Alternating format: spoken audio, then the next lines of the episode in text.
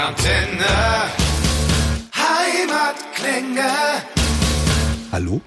Hallo, ist der Running Wild. Ach, jetzt, da schau hier. Ja, schön, schön, dich in der Leitung zu haben, schön mit dir zu reden. Und, und natürlich Gratulation äh, zum, zum hohen Einstieg in die deutschen Albumcharts. Da habt ihr euch doch eine Pulle aufgemacht, oder? Ja, natürlich vor allen Dingen bei der Konkurrenz, weil Ja. ich meine, wir haben uns da ja praktisch mit der Weltelite gemessen, auch mit, dem, mit den Metal-Bands und insofern ist das natürlich dann da schon zu bestehen und noch in den Top Ten zu landen. Das hatte natürlich, äh, das war natürlich zum, aber wir haben es natürlich uns schon gedacht, weil also die Platte geht komplett durch die Decke. Ja. Das ist völlig, äh, auch was die, was die, ähm, was die äh, Downloads und Streamings, was bei einer Metal-Band völlig unnormal ist, Ja. komplett durch die Decke. Also wir sind da überall eins.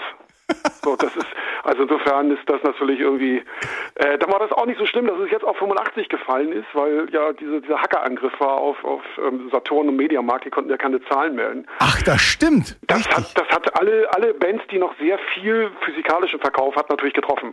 Ja, Aber Logo. da fehlt natürlich eine ganze Menge. Insofern ähm, ist, ist das so ein bisschen diskrepant, dass du dann bei Amazon Charts Rock Metal auf 1 bist. das ist so ein bisschen komisch. Aber wir haben dann gleich gesagt, okay, das ist eine ganz komische Woche, die kannst du rausstreichen. das kannst du nicht mit anfangen. Ne? Insofern. Ja, äh, es ist aber ganz lustig. Kannst du dir denn das irgendwo erklären, dass das so ein, so ein Up and Down bei euch ist, beziehungsweise bei Running Wild, dass du sagst, und die Scheibe geht jetzt, warum auch immer, oder hast du da irgendwo eine Erklärung dafür? Es gibt manchmal einfach diesen Zeitpunkt, ähm, du bist mit der richtigen Sache zur richtigen Zeit an dem richtigen Ort. Ja. Und das war mit dieser Platte schon sehr früh, auch im, im Songwriting war das für mich schon sehr klar, dass es eine ganz spezielle Platte wird. Ähm, ich habe mir auch so viel Zeit genommen wie noch nie zuvor für eine Platte. Und ich habe auch sehr lange gebraucht, bis ich die zehn Titel ausgewählt hatte. Ich hatte eine ganze Menge Sachen geschrieben. Da war immer mal der Song dabei, dann wieder raus. Nee, der Song kann doch mehr für die Platte bringen, bis ich dann wirklich entschieden habe, die zehn Songs sind. Und ähm, als die Platte dann fertig war und die Produktion dann gemastert war, und alle, die es gehört haben, sagen, wow, Ja. Das ist was ganz Spezielles und ähm, da, da wird was kommen. So und ähm, da- aber auch schon in den letzten Jahren viel mit Running Wild passiert ist. Ich meine, ähm, dadurch, dass ich wiedergekommen war und dann irgendwann angefangen habe, auch wieder live zu spielen, Ja. vor allem Festivals und Eventsachen, Ja. war es dann so in den letzten fünf Jahren, dass wir dann plötzlich zu den großen fünf Metal-Bands gehören. Also wir geben uns die Klinke in die Hand mit Kiss, Iron Maiden, Guns N' Roses als Festival-Headliner. Das, Ähm, das, früher kann man schon mal machen. ja, ja, das, das war früher nicht so. Also in den, in den großen 90er Jahren, die wir so als, als Beispiel hier halten, haben wir kein einziges Festival geheadlined. Also Ja. insofern hat sich da was geändert. Und was ich schon beobachtet hatte, auch 2017, als wir ähm, drei Festivals und die beiden Eventshows in Russland gespielt haben, ähm, da habe ich festgestellt, dass in den, komischerweise in den ersten zehn Reihen praktisch kaum jemand über 30 war. Ja, lustig. So, also mit anderen Worten, ganz viele junge neue Leute dazu. Und deswegen haben wir auch diese hohen Streaming-Zahlen. Und wie ich auch mittlerweile so mitkriege, auch aus von Bekannten überall her, wo man das hört, auch aus, aus dem Ausland, die dann da irgendwie auch Familienzweige haben und so. Ganz viele Teenager, die Running Wild für sich entdeckt haben. Das ist doch geil. Ich muss jetzt eineinhalb Fragen vorweggreifen. Denn, na, weil, weil du gerade die Festivals erwähnt hast. Sag mal, ganz, ganz ehrlich, Hannes, ich kann mich schon nicht mehr an die letzte reguläre Running Wild Tour erinnern. Ist es nicht, juckt's dich nicht mal in den Fingern wieder zu sagen, so und jetzt, komm, jetzt stechen wir mal wieder in See hier, so richtig? Nee, weil ähm, es gibt verschiedene Gründe, warum ich das nicht mehr mache. Auch Okay. private, ich kann nicht mehr für längere Zeit äh, von meinem Heimatort weg. Okay. Dafür gibt es private Gründe. Und ähm, insofern ist für uns das, die Festivals zu spielen und Eventgeschichten zu machen, Mhm. einfach die beste Variation, zumal wir dann auch gemerkt haben, erstmal, als wir dann plötzlich merken, wir sind überall Headliner und haben wir natürlich auch die Gagen gekriegt. die Ja. Kriegt. Insofern kannst du natürlich auch dann die Bühnenshow machen, Ja. die ein Headliner macht und schon bist du auch als Headliner wahrgenommen. Das ist also das ist praktisch so ein Schneeball, der Ja, ins Rollen kommt. Und in, insofern, ähm, wir haben mit wenigen Shows mehr erreicht als manche Metal-Bands, die jedes Jahr getourt sind. Ich meine, ich muss es so sagen, wie es ist. Und äh, es ist einfach so passiert, wie schon gesagt, äh, Bibi von Rage hat mich mal gefragt, sag mal, was hast du eigentlich gemacht? Sag ich, wir haben, ein Konzert gespielt, nämlich Wacken, das war 2015. Sag ich kann es dir echt nicht sagen. Wir sind einfach da gewesen. Wahrscheinlich war das der richtige Zeitpunkt mit der richtigen Geschichte am richtigen Ort. Äh, ich glaube, das kann man nicht erklären. So, da passiert irgendwas, man ist dann irgendwie plötzlich in dem Zeitgeschehen oder viele, viele Kids interessieren sich wieder für Classic Rock und eben für N', auch Guns N' Roses zurückgekommen sind und Kiss Ja. und, und ACDC sind sowieso groß und sind sowieso gener- generationsübergreifend. Und auch gerade als wir in Russland gespielt haben, in Moskau, wir hatten praktisch das gleiche Publikum wie Kiss und ACDC. Also wirklich, es waren teilweise drei Generationen. So, ne? Ah, das ist schon geil. Ist es so eine, äh, wie, wie soll man sagen, so eine Art späte Genugtuung? Jetzt äh, nach all, nach all der Zeit, nach all den Jahrzehnten eigentlich. Auf jeden Fall sicherlich ein Alleinstellungsmerkmal. Ich glaube nicht, dass die Karriere von irgendeinem Musiker nach 35 Jahren erst anfängt, richtig. aber, äh, aber, wie gesagt, wir nehmen das natürlich gerne an, insofern, weil ja. die Band ist auch so gut wie nie zuvor, auch aufgrund der Chemie innerhalb der Band, wie wir miteinander umgehen. Und wir sind vier komplett verschiedene Persönlichkeiten, aber wenn wir auf die Bühne gehen, ist das eine Einheit, das ist wirklich, da stimmt einfach die Chemie, das merkt auch jeder, der uns live sieht. So, wie wir uns verstehen und wie wir auch uns so musikalisch auch verstehen. Ja, aber das ist, das ist tatsächlich auch ganz interessant, weil ich finde, es immer gut, wenn eine Band wirklich auch, eine Band mit so viel Tradition wie Running Wild sich auch wirklich noch als Band präsentiert. Andererseits, was machen denn deine Mitstreiter, wenn sie drei Konzerte, dreieinhalb Konzerte im Jahr spielen und dann wieder nichts mehr, weißt du? Weil die natürlich alle ihre, auch ihre eigenen Sachen machen. Michael ah, zum Beispiel okay. ähm, ist Schlagzeuglehrer, der, er ist Profimusiker, der hat auch so viel Rock, Metal und Punkplatten gespielt, wo der Drama draufsteht, aber nicht gespielt hat. So, und äh, na, also das ist sein Ding und PJ ist selber Produzent, ähm, okay. er hat für Ben Zucker gearbeitet, also ganz auch viel im Schlagerbereich und und äh, Spongebob, das gelbe Album, hat er die Gitarren gespielt. also, also, er macht eigentlich alles, er hat auch Songs für Drehs geschrieben, für alles Mögliche und, und mit DJ Ötzi zusammen Songs geschrieben und so. Ui. Also der macht, der macht viele Sachen auch, wie gesagt, der kommt da eben auch aus ganz verschiedenen Musikrichtung und ist da sehr gut vernetzt. Und, ähm, und Ole ist sowieso, der hat einen richtigen Job, der hat auch Familie, der ja. ist sehr glücklich darüber, dass er wieder auf der Bühne stehen kann. Und der letzte Punkt ist natürlich, dass ich meine Jungs natürlich so gut bezahlt, dass äh, wenn die drei Shows spielen, verdienen die mehr als die anderen Musiker auf Natur. das ist natürlich auch wieder die Sache, ganz klar. Insofern, weil ich bin eigentlich immer auch dafür, die Musiker fair zu bezahlen. Also ein ja. Musiker ist schon was anderes als ein Techniker. Ich bezahle meine Techniker wirklich auch fürstlich. Ja, okay, okay, okay. So, also das ist für mich schon eigentlich, eigentlich hat jeder was davon davon und auch die, die Stimmung innerhalb der Crew, wenn Running Wild dann diese Kurztouren machen sozusagen, ja. äh, ist wirklich extrem gut. Ja, also alle sagen immer, oh, ihr seid derartig relaxed, die ganze Crew, alles ist so nett und alles ohne Stress und alles, jeder kennt seinen Job, jeder macht seinen Job 100 Prozent das ist natürlich irgendwie mal auch für mich dann sehr entspannt, dass ich mich wirklich nur um die Musik kümmere und um nichts anderes, weil ich weiß, es läuft alles. Ne? Ja, das ist geil, das ist geil. Äh, War es denn schwierig jetzt äh, in, in Idiotenzeiten wie diesen äh, äh, mit Corona dieses Album überhaupt aufzunehmen? Nee, weil wir hatten das ganz große Glück, dass ich Ende 2019, als ich die Single gemacht habe, Crossing the Blade, ja. äh, um praktisch äh, so, so, so einen Ankerpunkt zwischen der letzten Platte und dem neuen Album zu haben, weil mhm. ich wusste, ich brauche noch eine Zeit lang, ähm, hatte ich praktisch Ende 2019, als diese Single fertig war, war klar, welche zehn Songs auf dem Album kommen. Okay. Wir haben dann so im Februar, glaube ich, haben wir angefangen, Januar, Februar haben wir angefangen. Wir konnten praktisch die Dramaufnahmen beenden mhm. bevor der erste Lockdown kam. Okay, okay. Also da hatten wir ganz großes Glück sozusagen und äh, dann war es halt so, dass ich in meinem Studio gearbeitet habe. Dann war auch klar, irgendwann, es gibt keine Unterbrechung durch die Live-Shows, die eigentlich für 20 schon geplant waren dann, ja. die ja jetzt zwar verschoben worden sind, ja sogar nach 22 verschoben worden sind. Ja.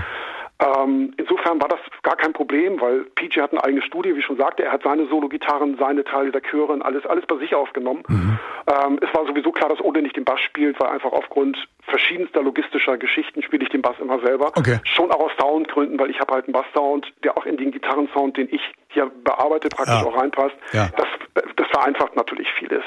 So, weil ähm, das ist auch okay, weil Ode wusste von vornherein, dass er nur live spielen wird. Okay. So, und äh, insofern ist das ganz okay und deswegen war das für uns nicht das wirklich das Problem. Im Gegenteil, es hat mir dann die Zeit gegeben, an dem Album, Album zu arbeiten. Ich habe dann auch noch ein paar gesundheitliche Probleme zwischendurch gehabt, hm. einen schicken Leistenbruch direkt in der Corona-Zeit. Ja. Zwei Monate warten auf die OP, das hat richtig Spaß gemacht. Oh Gott!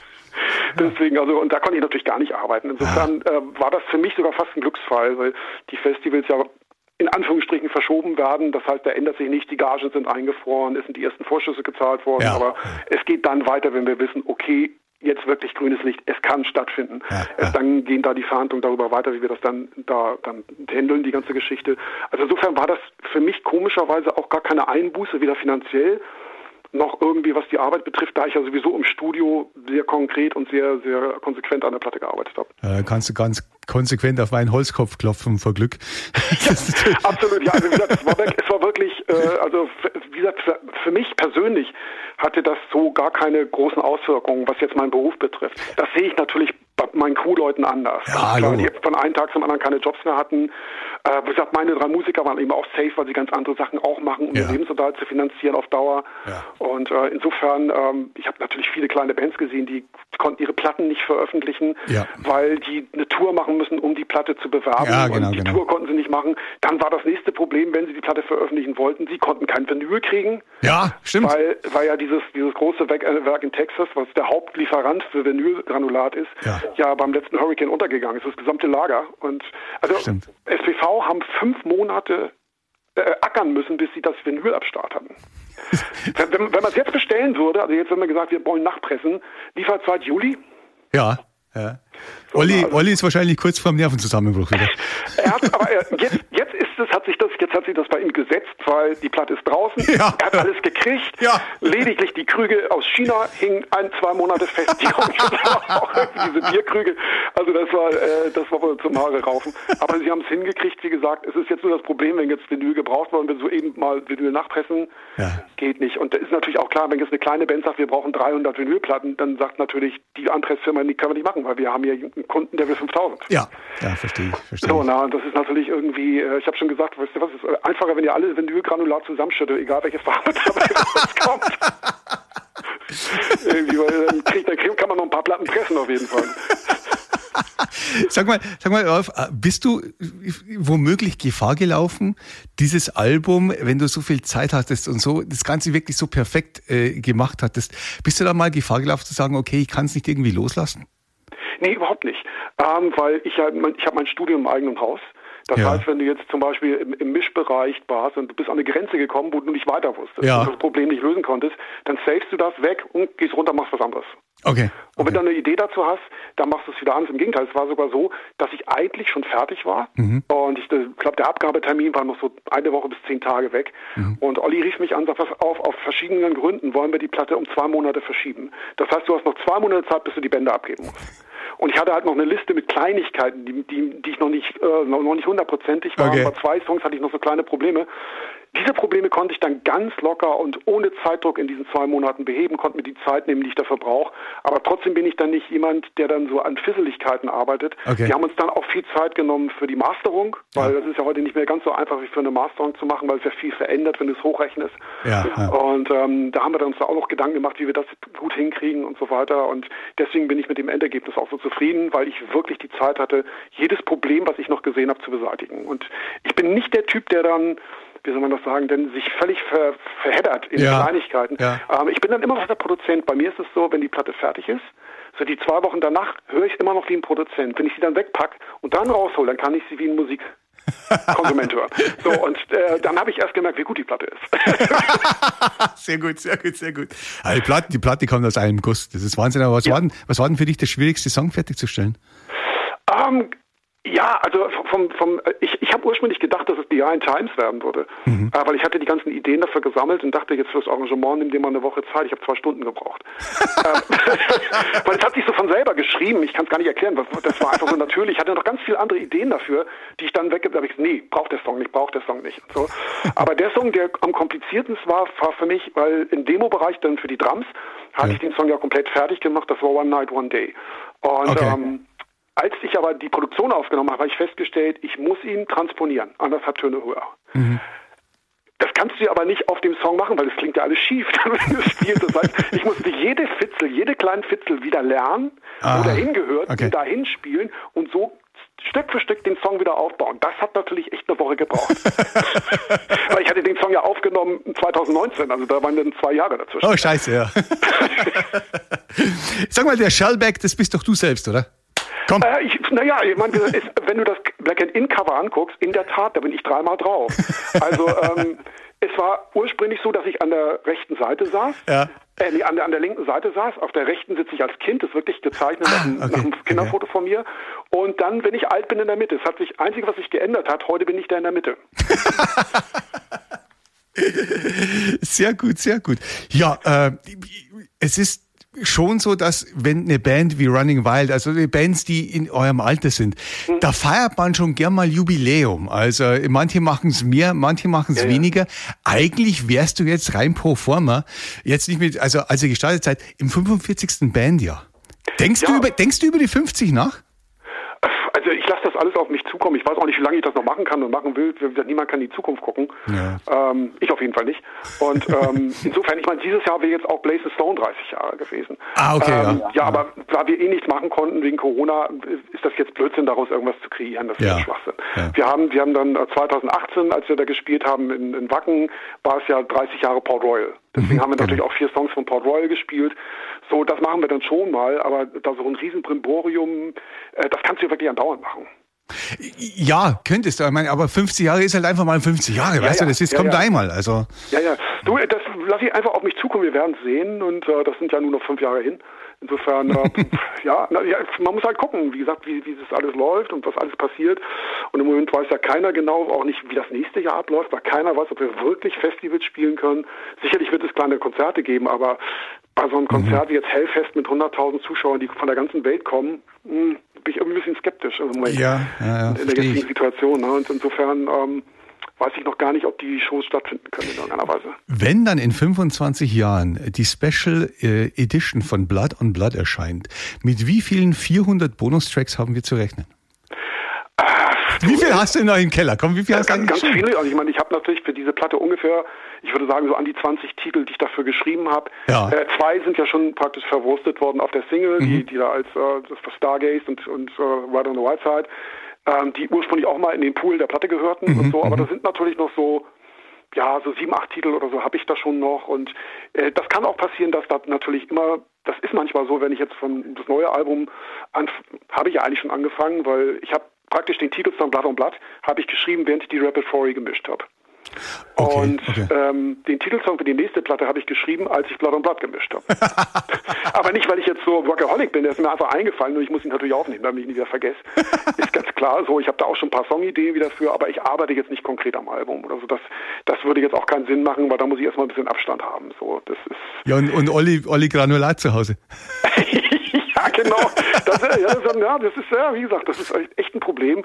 Und wir hoffen natürlich auch, dass die das jetzt wieder aufholen. Die haben echt ein Jahr geschuftet, um diese, dieses Lager wieder aufzubauen. Und ähm, da kann man sich vorstellen, welche Größenordnung das hat, weil die praktisch die ganze Welt beliefern. Ja. Und äh, das ist natürlich dann, erst haben natürlich alle gedacht, das hat mit China zu tun. Und Olli meinte, nee, nee, nee, das ist, das ist in ja, Texas. Ja, und da kam dieser Hurricane und hat das leider weggespült. Die sind direkt an der Küste und äh, ganz schlecht. Ne? Also das ist. Ich, muss, ich muss jetzt eine Sache fragen und das muss ich leider unvorbereiteterweise fragen, hm. weil äh, es ist ja momentan gang, also es ist wirklich Mode geworden und gang und gäbe, dass Bands äh, ihre Alben und ihren Backkatalog wieder neu herausbringen. Hm? Und deswegen habe ich auch mal gefragt wegen Blatt und Blatt. Äh, Habt ihr das schon gemacht? Habt ihr das noch vor? Oder, oder ist, bist du einer, der sagt, du, das ist Vergangenheit, wir schauen in die Zukunft?